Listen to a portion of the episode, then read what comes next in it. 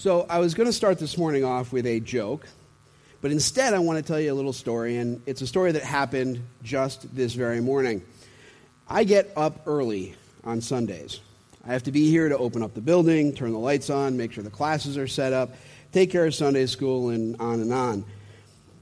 You may not know this about me, but I'm not really a fashionista.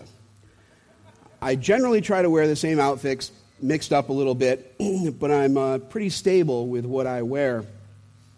With Thanksgiving and my general laziness about putting my clothes away, there is a laundry basket sitting in my bedroom that's been there for, well, just say a few days. It's clean, I just haven't put it away. But when I get up early on Sundays, Tracy does not. She has to get up very early all throughout the week, and so I don't disturb her on Sunday mornings. So here I am, not the best fashion person, with the lights off in the bedroom and a basket full of clothes, and I have no idea what I'm going to wear this morning. I started by pulling out some blue pants and a sport coat and spent another five minutes trying to match them together in the dark with a shirt. I wound up bringing them into the bathroom, at which time I really wasn't quite sure whether they were blue pants or black, and at which time I just tried to make it work anyway. I just couldn't figure it out, though, and so I scrapped the blue, or maybe it was the black pants, I still don't know, and I went to brown. I pulled out a bunch of things, and another five minutes or so, decided this is what I was going to wear this morning. Now, I've already spent about 15 minutes picking out these clothes, which is about 13 and a half minutes longer than I normally spend picking out clothes. So I put on the shirt and then I put on the pants. Do you know that feeling that happens when you pull your pants on and you just know they aren't going to button? These are those pants. Well, I've already spent way too much time picking out this outfit, and I wasn't going to do it, so here I am. I still haven't taken a deep breath in the last two hours. If I start to walk funny, don't worry, I've just lost circulation in the bottom half of my body.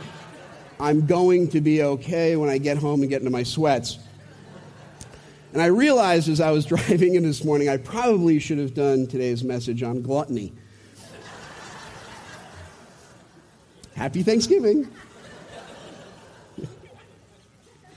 well, instead of gluttony this morning, we're going to take a look at what I think is just a fascinating part of Scripture. We're going to take a look in the book of Acts. Acts is a book of narrative literature it's a history of the early church. Well, one of the rules of interpretation is that we don't get doctrine from narrative. But what we do get is application of doctrine. Acts was written by the Holy Spirit to let us know how the early church applied the doctrine that Christ had taught. And we can see how it worked out in and through the lives of those disciples and those that they encountered. Likewise, it is for us to take that truth of the gospel and apply it to our own lives. What we look at today is just that a story of Paul and Silas, how they were faithful to turn a prison into a pulpit. I'll give you the challenge right now before we begin. The challenge is what prison do you find yourself in? And how is God working for you to glorify Him by proclaiming His truth, turning that prison into a pulpit? Let's pray. Father God, I thank you for humor. I thank you for funny stories. And I thank you, Lord, that you are a God who allows us to look upon ourselves and smile. And Father, you are also a God who asks us to look upon ourselves and realize, Lord, that we are not you, that you are a good, a gracious, and a loving God. You are a God who desires that we would be transformed into the likeness of Christ. And that, Father, we find ourselves imprisoned. That you are the one who has the key to set us free. Lord, I ask that every heart would be soft this morning to hear your word. And Lord, I ask that it be your word that is spoken this morning, not my own. There is no value in the wisdom that I have on my own. So I ask, Holy Spirit, that you would just fill me afresh from the soles of my feet to the crown of my head. And the words that are shared this morning would be words of life because they come from your word. And so, Father, may you be glorified now what is to occur. that we would be prepared to stand before the Lord's table at the end of the service.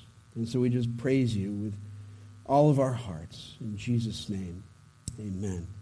Scripture that we're going to be looking at today is out of Acts 16. It's verses 16 through 34. If you have your Bibles, you can follow along. Once, as we were going on our way to prayer, a slave girl met us who had a spirit by which she predicted the future. She made a large profit for her owners by fortune telling. As she followed Paul and us, she cried out, These men who are proclaiming to you the way of salvation are the servants of the Most High God. She did this for many days. Paul was greatly annoyed. Turning to the Spirit, he said, I command you in the name of Jesus Christ to come out of her. And it came out of her right away. When her owners realized that their hope of profit was gone, they seized Paul and Silas and dragged them into the marketplace to the authorities. Bringing them before the chief magistrates, they said, These men are seriously disturbing our city. They are Jews and are promoting customs that are not legal for us as Romans to adopt our practice. The crowd joined in the attack against them, and the chief magistrate stripped them of their clothes and ordered them to be beaten with rods. After they had severely flogged them, they threw them in jail, ordering the jailer to guard them carefully. Receiving such an order, he put them into the inner prison and secured their feet in the stocks. About midnight, Paul and Silas were praying and singing hymns to God, and the prisoners were listening to them. Suddenly, there was such a violent earthquake that the foundation of the jail were shaken, and immediately all the doors were opened, and everyone's chains came loose. When the jailer woke up and saw the doors of the prison standing open, he threw, drew his sword, and he was going to kill himself, since he thought the prisoners had escaped. But Paul called out in a loud voice, Don't harm yourself, because we are all here. The jailer called for lights, rushed in, and fell down, down trembling before Paul and Silas. He escorted them out and said, Sirs, what must I do to be saved? They said, Believe in the Lord Jesus, and you will be saved, you and your household. And they spoke the word of the Lord to him along with everyone in his house. He took them the same hour of the night and washed their wounds. Right away, he and all his family were baptized. He brought them into the house, set a meal before them, and rejoiced because he had come to believe in God with his entire household. There is so much here to chew on, but let's take a look at what really strikes me about these verses. Tim, can you put up Acts 16, 16 to 18? Once, as we were on our way to prayer, a slave girl met us, and a spirit of prediction made a large profit for her owners by fortune telling. I want to get one thing clear right now fortune telling divination, psychics, oracles, spirit conjurers, soothsayers, astrology, whatever you like to call it, it's real. You notice that Paul and Silas don't argue with what the woman was saying. What she was saying was, in fact, true. The question is, how did she come to possess this information? The problem is that the revelation that this woman had, the revelations that those who currently practice these activities, they come from the demonic. Let's also be clear here. This woman faces what all those who are apart from Christ do. They're under the control of Satan. She is a prisoner to her sin. I want you to keep that in mind as we continue. I also want to use this as a warning. Please don't get involved in these types of activities. I just got a postcard in the mail telling me that psychic John Edwards is coming to Albany. There's over a half a dozen psychics on TV, including Tyler Henry, who usually works with celebrities. And then there's this woman. Tim, can you put up her picture? This is Theresa Caputo, the Long Island medium, who coincidentally is just going through a divorce. I guess she didn't see that one coming. There's also a new one being promoted on TV now, Mama Medium. Guys, Satan is mainstreaming these activities as if they are normal and they are okay. Please know this is a lie from the pit of hell. Don't tune your TV into these shows. Certainly don't allow your children to watch them because they do have influence. Don't go to any mediums or have your own readings. Tarot cards, crystal balls, Ouija boards, they're all con- conjuring up spirits that the Bible tells us are an offense to God Tim, can you put up the scripture in Deuteronomy? When you enter the land the Lord your God is giving you, do not imitate the detestable customs of those nations. No one among you is to, to make his son or daughter pass through the fire, practice divination, tell fortunes, interpret omens, practice sorcery, cast spells, consult a medium or familiar spirit, or inquire of the dead. Everyone who does these things is detestable to the Lord. Everyone who does these things is detestable to the Lord. And the Lord your God is driving out the nations before you because of these detestable things. You must be blameless before the Lord your God. These th- though these nations you're about to drive out listen to fortune tellers and diviners, the Lord your God has not permitted you to do this. Can't be any more direct than that. These are incredibly powerful words from our God. Do not do these things. They are not harmless fun, they are not entertainment. I want to share with you a quick story. When Chloe was born, a family mem- member gave us a present for her. Present was an astrological chart. It was fully done up based upon her date of birth and included a journal of special and important events for her specifically, and also included within that an audio tape that she could listen to about those interpretations. It very much disturbed Tracy and I. We actually took those items and we had a fire pit in the backyard and I burned them. Never looked at them, never read them, never listened to the tape. We burned them. These things are not something to be, tr- to be trifled with. Do not play. Now, the truth is, I could go on all morning about the dangers of the occult and sorcery, but we have to move on so that we can get to communion. We'll continue in Acts 16. Tim, can you put up verses 19 through 24? When her owners saw that their hope of profit was gone, they seized Paul and Silas and dragged them into the marketplace to the authorities. And bringing them before the chief magistrates, they said, These men are seriously disturbing our city. They are Jews and promoting customs that are not legal for us as Romans to adopt or practice. Then the mob joined in the attack against them, and the chief magistrate stripped off their clothes, ordered them to be beaten with rods. After they had inflicted many blows on them, they threw them into jail, ordering the jailer to keep them securely guarded. Receiving such an order, he put them into the inner prison and secured their feet in the stocks. I want to pause here and I want you to imagine for a moment. You've come to help people to find hope and peace, purpose and value, love and security. And then, seemingly without warning, you find yourself being yelled at and harassed, mocked and scorned. You're forced into the public square where people are harassing you and likely spitting on you as you're brought to the courthouse. In what seems like a complete mockery of justice, you are quickly found guilty of a crime you didn't commit, stripped of your clothes and beaten with rods. To be beaten with rods translates the Greek verb rhabdizo, found only twice in the Bible. It means to hit with a long, stiff stick. A rhabdos is a staff, a scepter, a stick, a branch, or a tree limb. I found one. I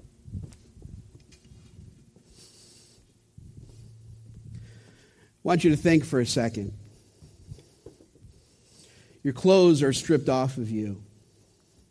Likely your hands are bound in front of you and you're either bent at the waist or you're going to be tied to a stone or a wooden form that is in front of you so you can't break loose. And then you are smacked with a wooden rod, almost as hard as the person could hit you, across your back. Now, there isn't much meat on your back, so what happens? the flesh quickly swells, quickly breaks open. The upper part of your back, you have your rib cage, which will easily break a rib, making it difficult to breathe. Lower back, you have your kidneys.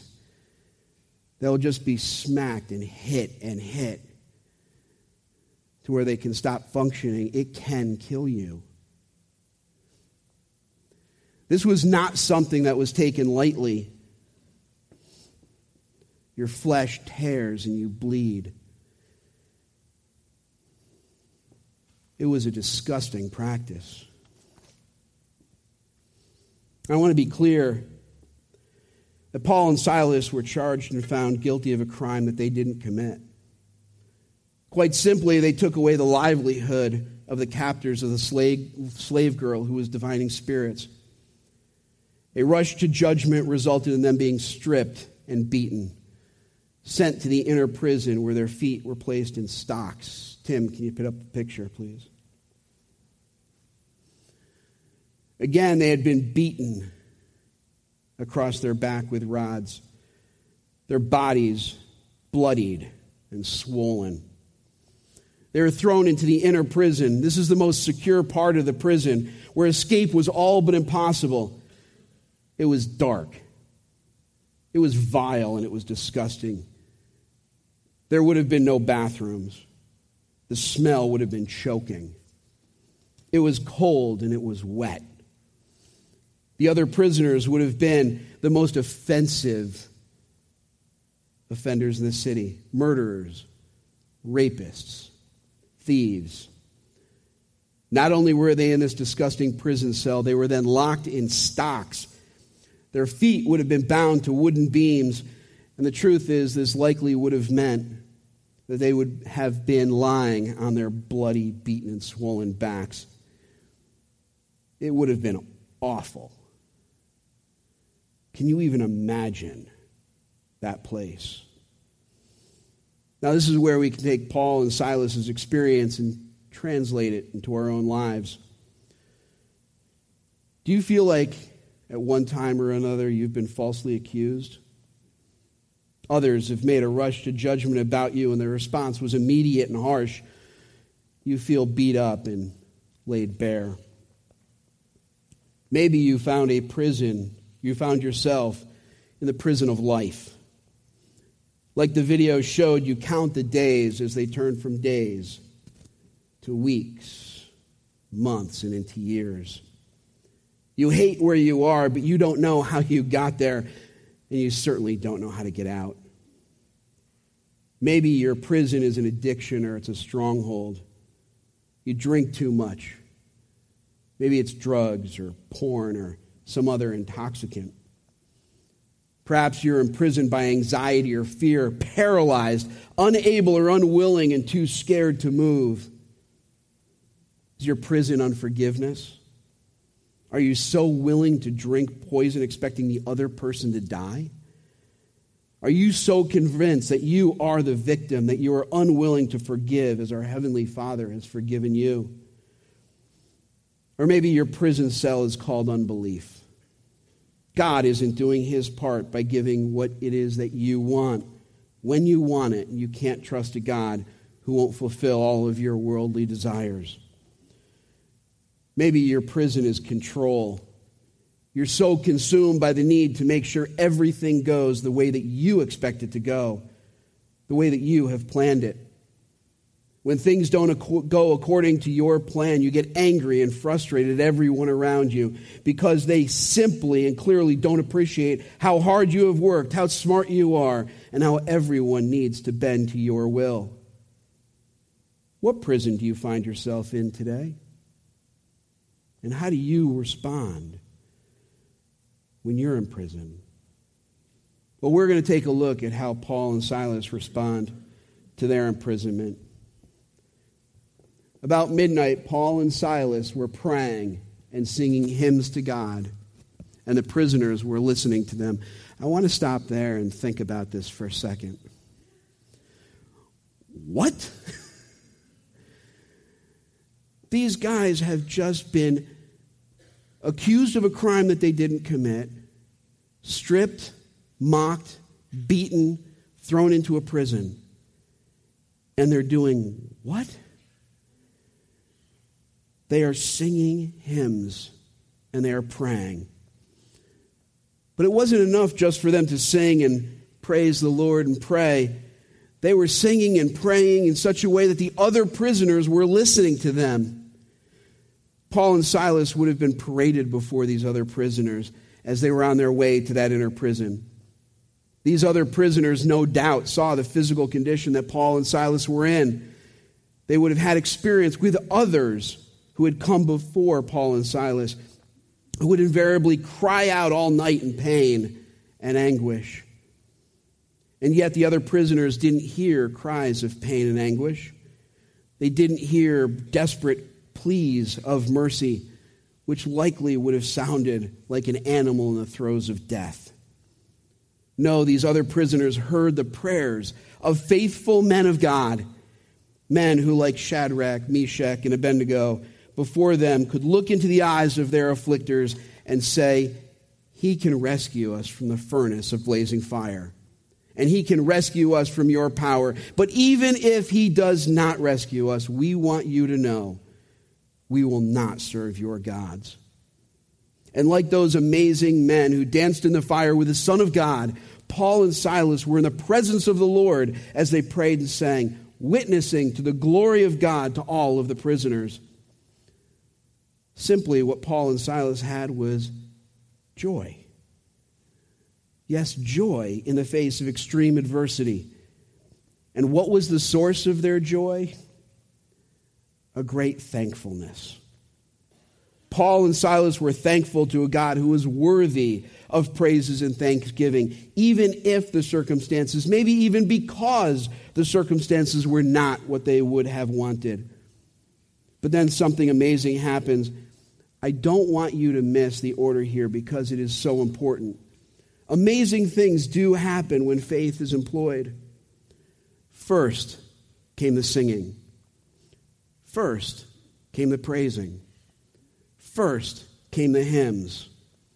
First came the prayers. Then something amazing happened. Suddenly, there was such a violent earthquake that the foundation of the jail was shaken and immediately all the doors were open and everyone's chains came loose. A supernatural act occurs. Prison cells are opened, chains are broken, all the prisoner prison doors swung wide, all the chains of all the prisoners came free. Did you actually catch that?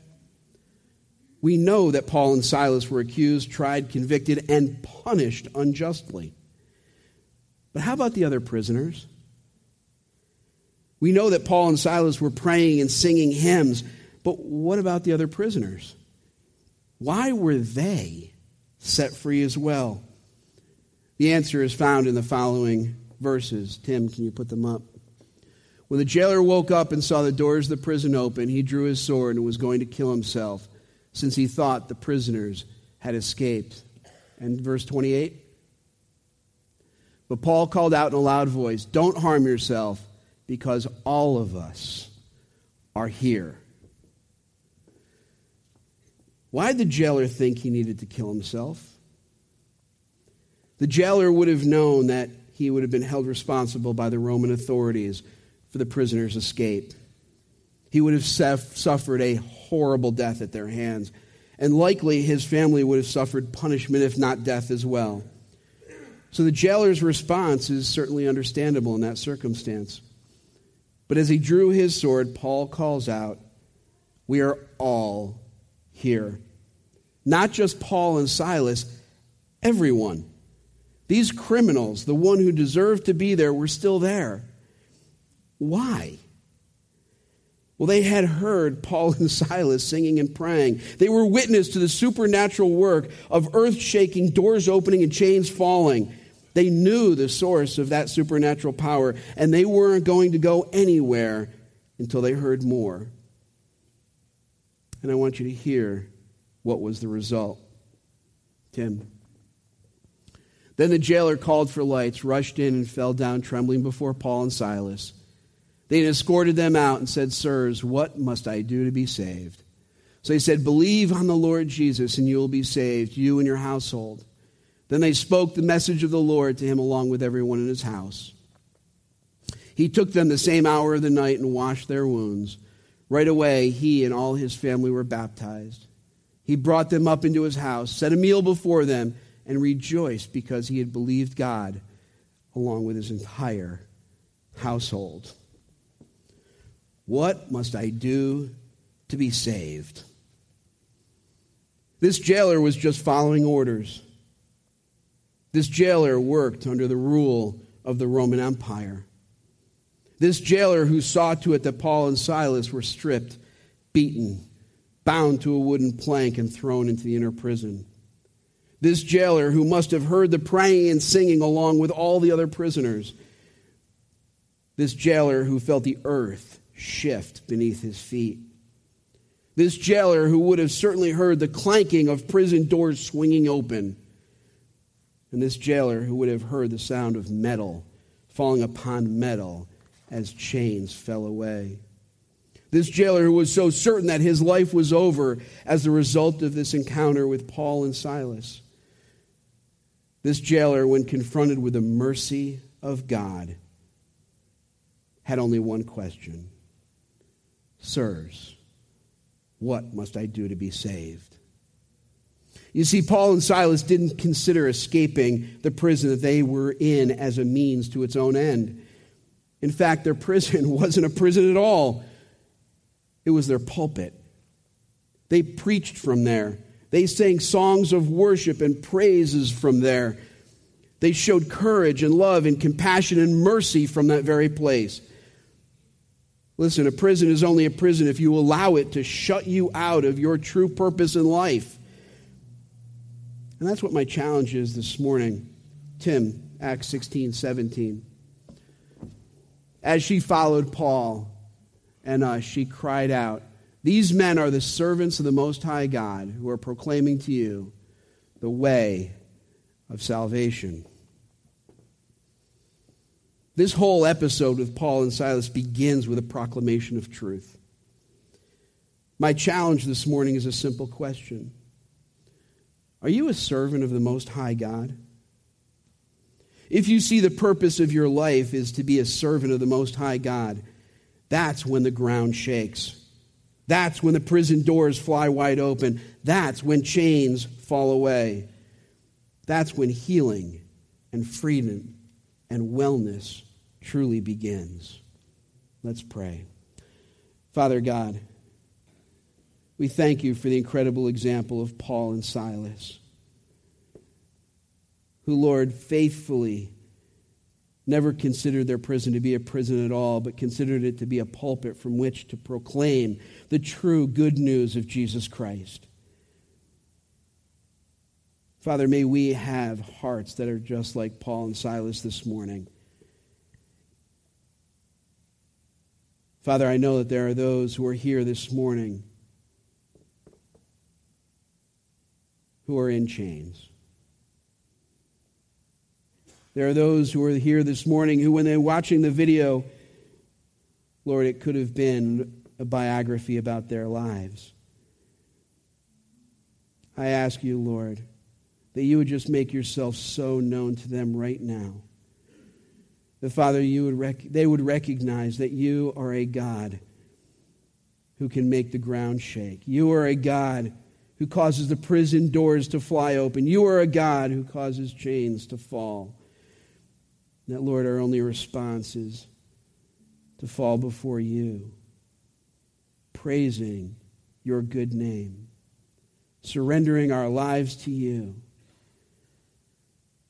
becoming born again and walking in the freedom that you are so merciful and gracious to give. Father, I just ask that our hearts are set right before you as we go to communion now. We just give you all the praise in Jesus' name. Amen. Hi, I'm Jeff Eckstein, one of the pastors here at Bethlehem Community Church. Welcome to our Sunday podcast, coming to you from the town of Bethlehem in upstate New York in the USA. Bethlehem Community Church is an independent, non denominational, Bible based evangelical church that includes people with backgrounds from many denominations. We believe that it is only through the love of the Father, the sacrifice of our Lord and Savior Jesus Christ on the cross, and the power of the Holy Spirit that we can come into a personal relationship with God. We are people truly seeking a deeper intimacy with God and with one another. If you'd like to know more about our church, please visit our website at www.bccdelmar.org. There you'll be able to find our statement of faith, as well as more about the ministry of Bethlehem Community Church. You'll also be able to submit prayer requests as we are called to pray with and for you. We also would love to hear your story and how you found our podcast and where you're listening from. So please visit our website and send us an email. Again, it's bccdelmar.org. That's bccdelmar.org. Thank you for joining us as we continue our pursuit of knowing God and making Him known.